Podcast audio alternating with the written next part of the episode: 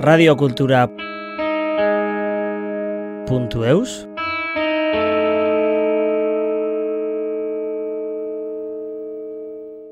Pour la deuxième année consécutive, un groupe d'élèves du lycée hôtelier de Biarritz a recueilli une série de témoignages pour un projet de mémoire sur l'histoire de l'immigration. Ce projet se fait avec l'accompagnement de leur professeur d'histoire-géographie et la professeure documentaliste, en partenariat avec le RAMI, Réseau des acteurs de l'histoire et de la mémoire de l'immigration en Nouvelle-Aquitaine, et Radio Cultura. Écoutez la sixième émission, témoignage en deux parties de Merlin. Dans cette première partie, Merlin nous raconte son enfance au Cameroun et ose nous dévoiler les raisons de la fuite de son pays natal. Bonjour, nous allons vous présenter un projet de la classe 1 STHR de l'école hôtelière de Biarritz qui a pour but de vous faire découvrir la mémoire de l'immigration à travers de divers témoignages. Ce projet est réalisé en partenariat avec le RAMI, Radio Cultura et le lycée hôtelier de Biarritz. Bonjour, nous vous proposons de découvrir le long et éprouvant parcours de Merlin, une jeune maman réfugiée camerounaise ayant dû fuir son pays et qui est arrivée au Pays Basque début 2022. Dans un premier temps, Merlin nous raconte ses souvenirs d'enfance au Cameroun.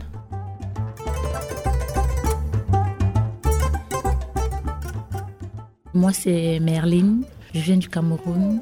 Je suis née le 19 mai 91 à Yaoundé, capitale politique du Cameroun. Et Ma maman, elle a fait six enfants, cinq filles et un garçon, dont je suis l'aînée. Et j'ai quitté mon pays à l'âge de 26 ans.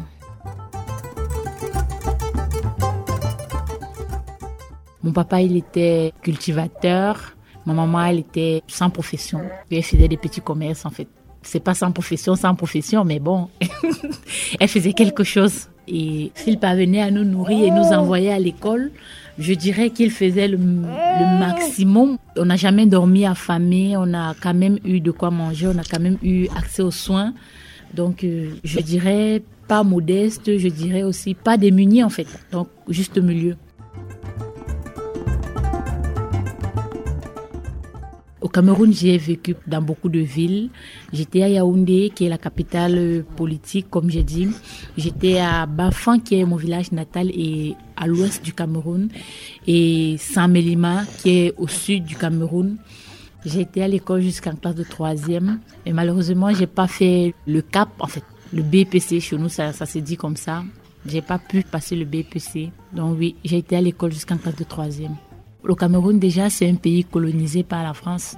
Au Cameroun, on parle français et anglais. Il y a un côté anglais, le nord, nord-ouest et sud-ouest. Au Cameroun, on parle l'anglais. Tout le reste, c'est le français. Donc, au Cameroun, à la base, c'est le français.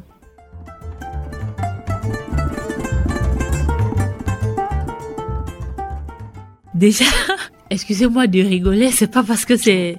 En fait, déjà chez nous, la différence entre l'Afrique et l'Europe, chez nous, en Afrique, c'est vrai, il y a d'autres personnes qui ont le privilège d'avoir une chambre à son goût et tout, mais nous, on fait avec ce qu'on a. Hein. On n'a pas le choix de dire qu'on veut une chambre de peut-être 10 mètres carrés, où il y a un lit, tu es seul avec ton écran, non. On a une pièce, on pouvait être dedans à deux, à trois, à quatre même, pourquoi pas. Et on se suffisait, on faisait avec ce qu'on avait. Donc, euh, je me plains pas.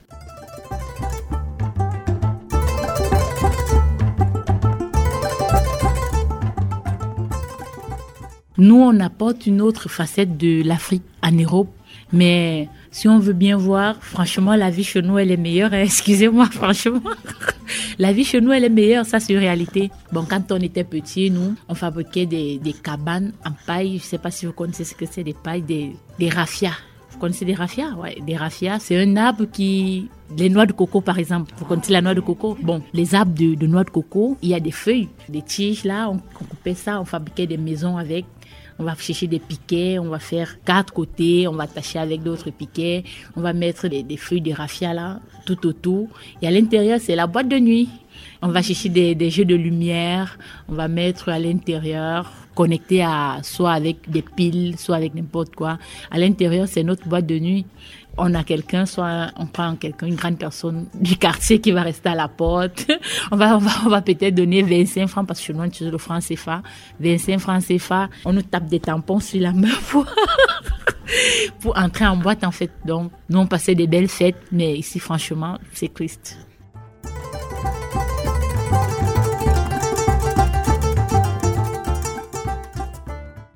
Enfants, principalement, on rêvait de l'Europe, franchement. Parce que curieusement, nous, nous les Noirs, on se sous-estime un peu face à, la couleur en fait. Mais aujourd'hui, moi, je me sous-estimerais pas hein, parce que je sais que c'est pas comme si je suis, mais je crois que je suis au même niveau que toute personne à la peau blanche en fait. Ça, c'est maintenant qu'on le comprend parce qu'on vit avec ces personnes à la peau blanche. Ce qu'un blanc peut faire, je peux le faire. Donc, euh, on avait des passions à dire, euh, les robes, nanani, les robes. Mais sinon, en bref, j'avais aussi envie de jouer au handball parce qu'à l'école, je faisais du hand. Aujourd'hui, il y a l'une de mes camarades de classe qui est internationale camerounaise en handball. Moi, été obligée à abandonner.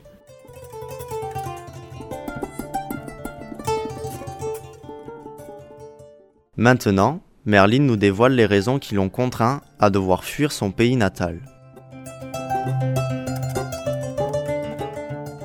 J'ai quitté mon pays déjà, c'est pour une raison.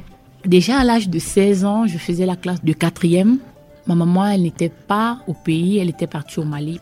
Bon, je suis pas l'enfant légitime. Ma maman, elle m'a eu avant de se marier. Donc, euh, elle s'est mariée après. Et elle s'est mariée à un étranger, un Malien, musulman. Du coup, elle était obligée de partir au Mali. Ce qui fait que, pouvant pas m'amener, elle m'a laissé avec euh, la grand-mère et de la grand-mère aussi, elle est décédée. Je me suis retrouvée chez un oncle j'avais 15 ans et je me retrouve chez l'oncle. Et l'oncle, lui, il est endetté. Bon, endetté, il fait une réunion. Les réunions, ce sont des assemblées peut-être de village ou de quartier qu'on fait chaque dimanche, soit ça dépend de tout un chacun. Et il est trésorier, on cotise l'argent, peut-être des caisses et tout, on le donne de garder. Mais lui, il a dépensé. Et la personne qui avait le plus haut montant réclamait son argent dans tous ces embrouilles-là, il veut son argent, mais il n'y a pas d'argent qui va sortir. on a presque fait l'échange, excusez-moi du thème, on m'a presque échangé pour l'argent.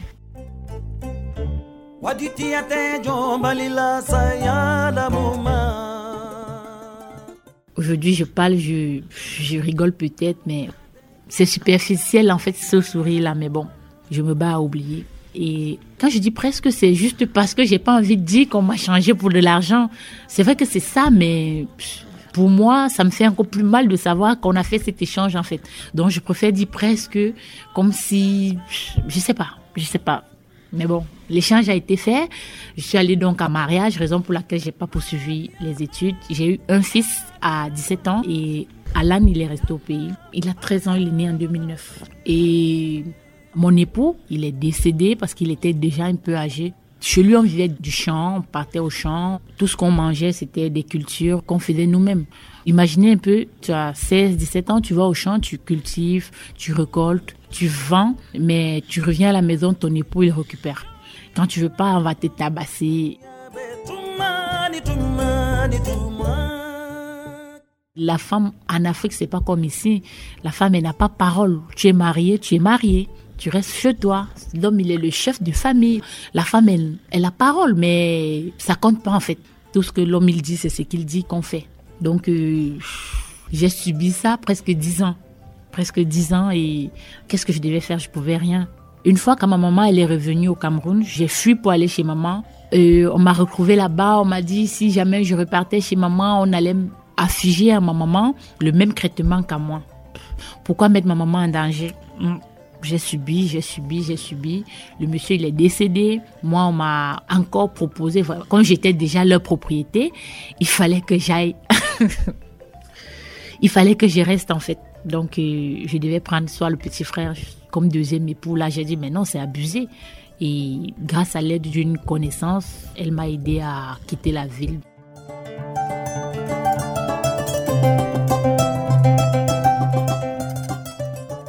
Cette partie va nous permettre de découvrir les terribles conditions de sa traversée du nord de l'Afrique qui a duré cinq longues années.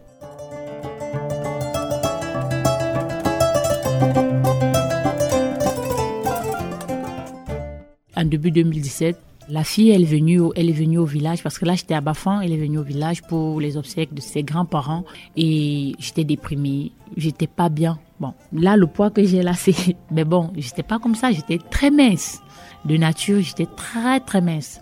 Donc elle m'a vu, elle a essayé de comprendre pourquoi, on a essayé de l'expliquer, pas moi des voisins, parce que chez nous ça se parle comme ça. C'est la vie en communauté en fait.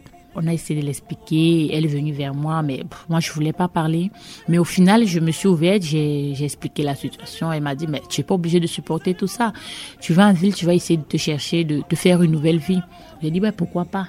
Donc on a fui, on a fui de là sans que personne ne sache où j'étais. Et je me suis retrouvée chez elle.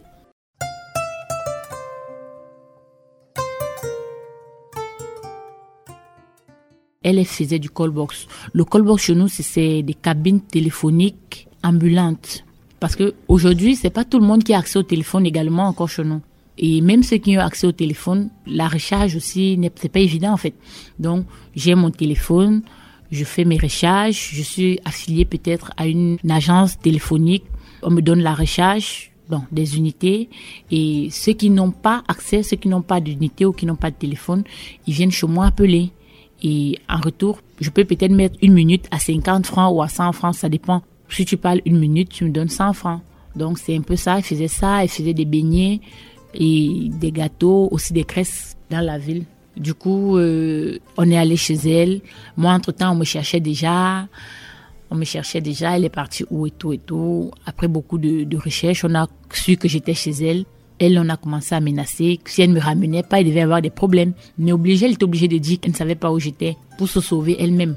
Donc, euh, avec le peu d'argent qu'elle avait déjà pu mettre de côté, elle m'a donné ça, j'ai pris la route.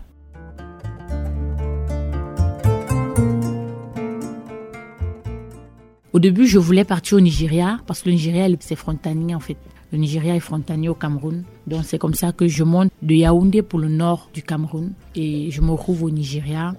Au Nigeria, c'est comme ça, on part pour partir, genre, bon, on veut se faire une nouvelle vie, on veut tout oublier. J'arrive au Nigeria, mais même l'argent que j'ai, c'est pas grand chose parce que déjà, quand on convertit le CFA en Naira, ça chute, ça descend.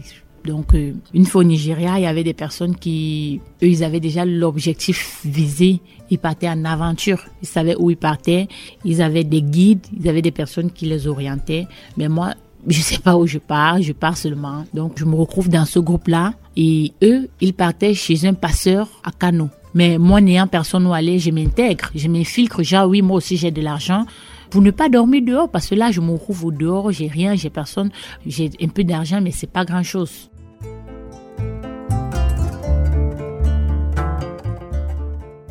Donc euh, je m'infiltre au milieu d'eux comme si j'avais aussi l'argent pour payer et je me retrouve chez le passeur. Là, face à la difficulté, je lui dis bon, j'ai rien, j'ai pas d'argent, il y a personne pour m'aider. Ça c'est mars 2017, mars avril 2017. Donc je reste là avec lui jusqu'en décembre et entre-temps, il me trouve un travail de minage et plonge. Il y avait une dame qui faisait la restauration, et quand on dit restaurant, c'est pas des grands restaurants comme ici, hein. Ce sont des, petits trucs qu'on fait artisanal, quoi. Donc, euh, je l'aidais à faire la plonge, je l'aidais au service, en cuisine quand il fallait, le nettoyage. Et le contrat avec elle, c'était la paye, elle versait au passeur. Parce que direct, comme je disais dès le début, on a ce complexe de couleur de peau. C'est vrai que l'Algérie, le Maroc, c'est l'Afrique. Mais quand on voit que c'est, en fait, la couleur de peau est différente, on se dit non, mais là-bas, ce sont des blancs, en fait. Ce sont des blancs, ce sont des blancs et tout.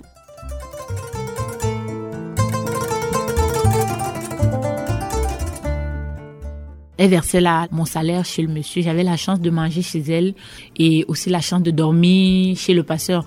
Chez le passeur parce que il prend un studio. Studio, c'est chambre, salon. Lui, il occupe la chambre et le salon, il va mettre des lamelles de matelas au sol pour que les passagers puissent dormir. Ceux qui vont peut-être faire un, deux jours en attendant qu'il organise le convoi. Donc, j'avais le privilège de dormir là en attendant. Donc, je suis quitté de là en décembre 2017 du Nigeria de Kano en décembre 2017. C'est un trafic bien organisé en fait. C'est un trafic bien organisé. On est quitté là, on s'est retrouvé au Niger à Sokoto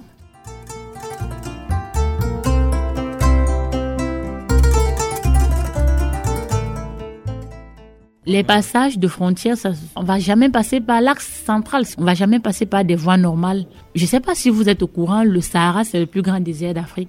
Et déjà, vous imaginez, on va faire tout ce désert-là, tout ce désert-là, souvent à pied, souvent en voiture.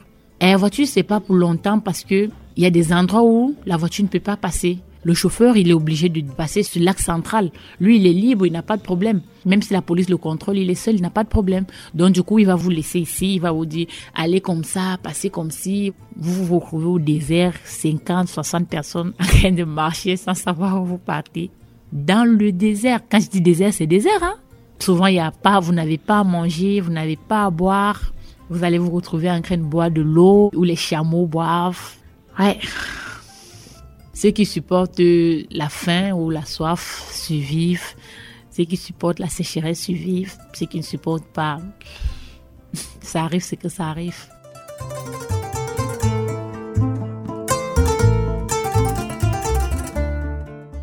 Dans notre groupe, il y avait une femme enceinte de presque six mois de grossesse. Elle pouvait rester accoucher au Nigeria, mais non, elle a préféré vouloir accoucher peut-être devant, continuer et tout c'était pas facile. Déjà parce que les chauffeurs de voitures qui nous prennent, on les appelle les mbouzous. Je sais pas trop pourquoi, mais on les appelle comme ça. Ils sont d'abord déjà, ils sont cagouillés. Ce sont des Niger. Quand ils viennent vous prendre là, des petits pick-up, on va vous mettre dedans une cinquantaine de personnes, les uns sur les autres. C'est horrible, mais c'est le choix qu'on a fait. Franchement, si moi j'avais su que c'était ça, non, je serais resté au Nigeria en fait. Mais on subit, on subit, on subit, et pire que ça. Puis que ça dans le désert, c'est pas toujours ça, c'est pas évident. Il y, a, tous les cas. Il y a des viols, parce qu'on fait déjà, déjà ils vous font le chantage. Pour traverser déjà le Sahara, ça peut, ça peut prendre trois jours. Parce que la nuit, ils doivent pas rouler, parce qu'ils peuvent pas rouler avec des phares. En plein phare, ils peuvent pas rouler, de peur que les radars de police leur voient. Donc, ils roulent en journée. La nuit, ils roulent pas.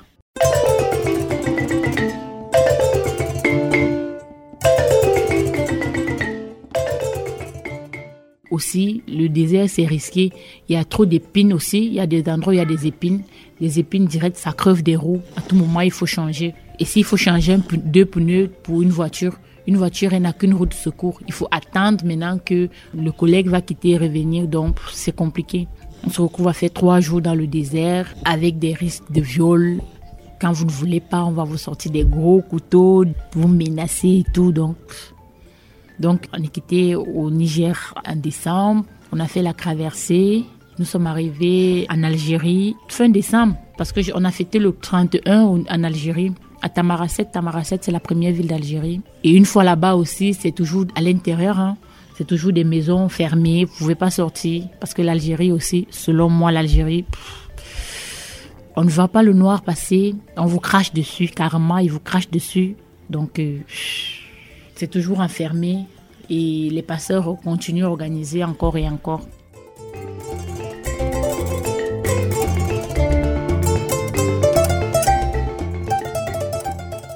Donc décembre, on était en Algérie. C'est où j'ai connu le papa de mon fils. On a fait décembre, janvier, février.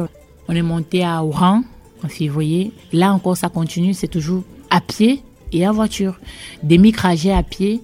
Sur 1000 km, on va faire peut-être 400 à, voiture et 600 à pied. Parce qu'à tout moment, il faut descendre des voitures pour éviter les contrôles. Et à Oran, on arrive à Oran en, février. On essaye l'entrée au Maroc. Ça passe pas parce que j'étais enceinte de mon plus grand. Ça passe pas. Moi, je suis refoulée. Normalement, je, je devais être refoulée au Niger à Samaka. Samaka, c'est peut-être la dernière ville du Niger avant l'Algérie. Mais grâce à Dieu, à Tamaracet encore, on a pu s'échapper de la voiture qui nous ramenait et nous sommes descendus de là. Je suis remontée. Ça, c'est moi, le, le papa, il est resté.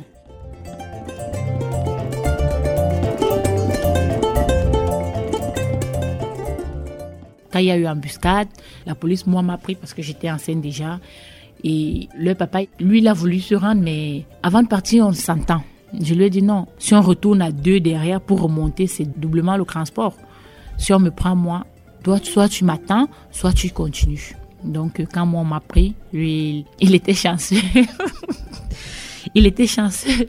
Il est passé, mais bon, il m'a attendu au rang. Je suis remontée. Par la grâce de Dieu, on a pu passer en avril 2019. Vous imaginez? 2019 Donc, en fait, deux ans parce que j'ai passé du temps au Nigeria. J'ai fait la majorité du temps au Nigeria. Et en décembre 2018, je quitte. Je me retrouve en Algérie en décembre 2018. Et là, je, je monte en 2019. Je me retrouve euh, la première ville du Maroc, c'est Oujda.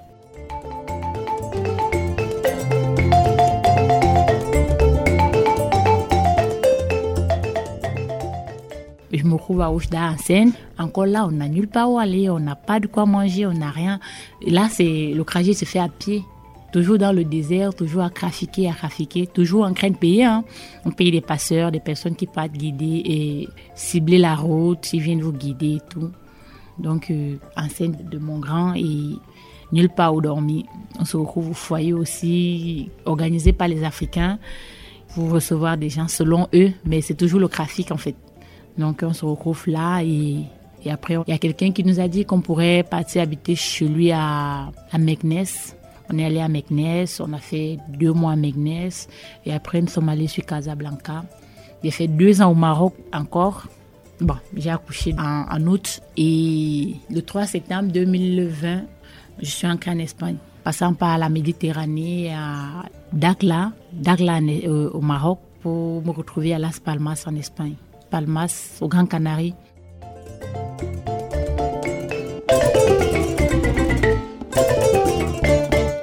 radiocultura.eus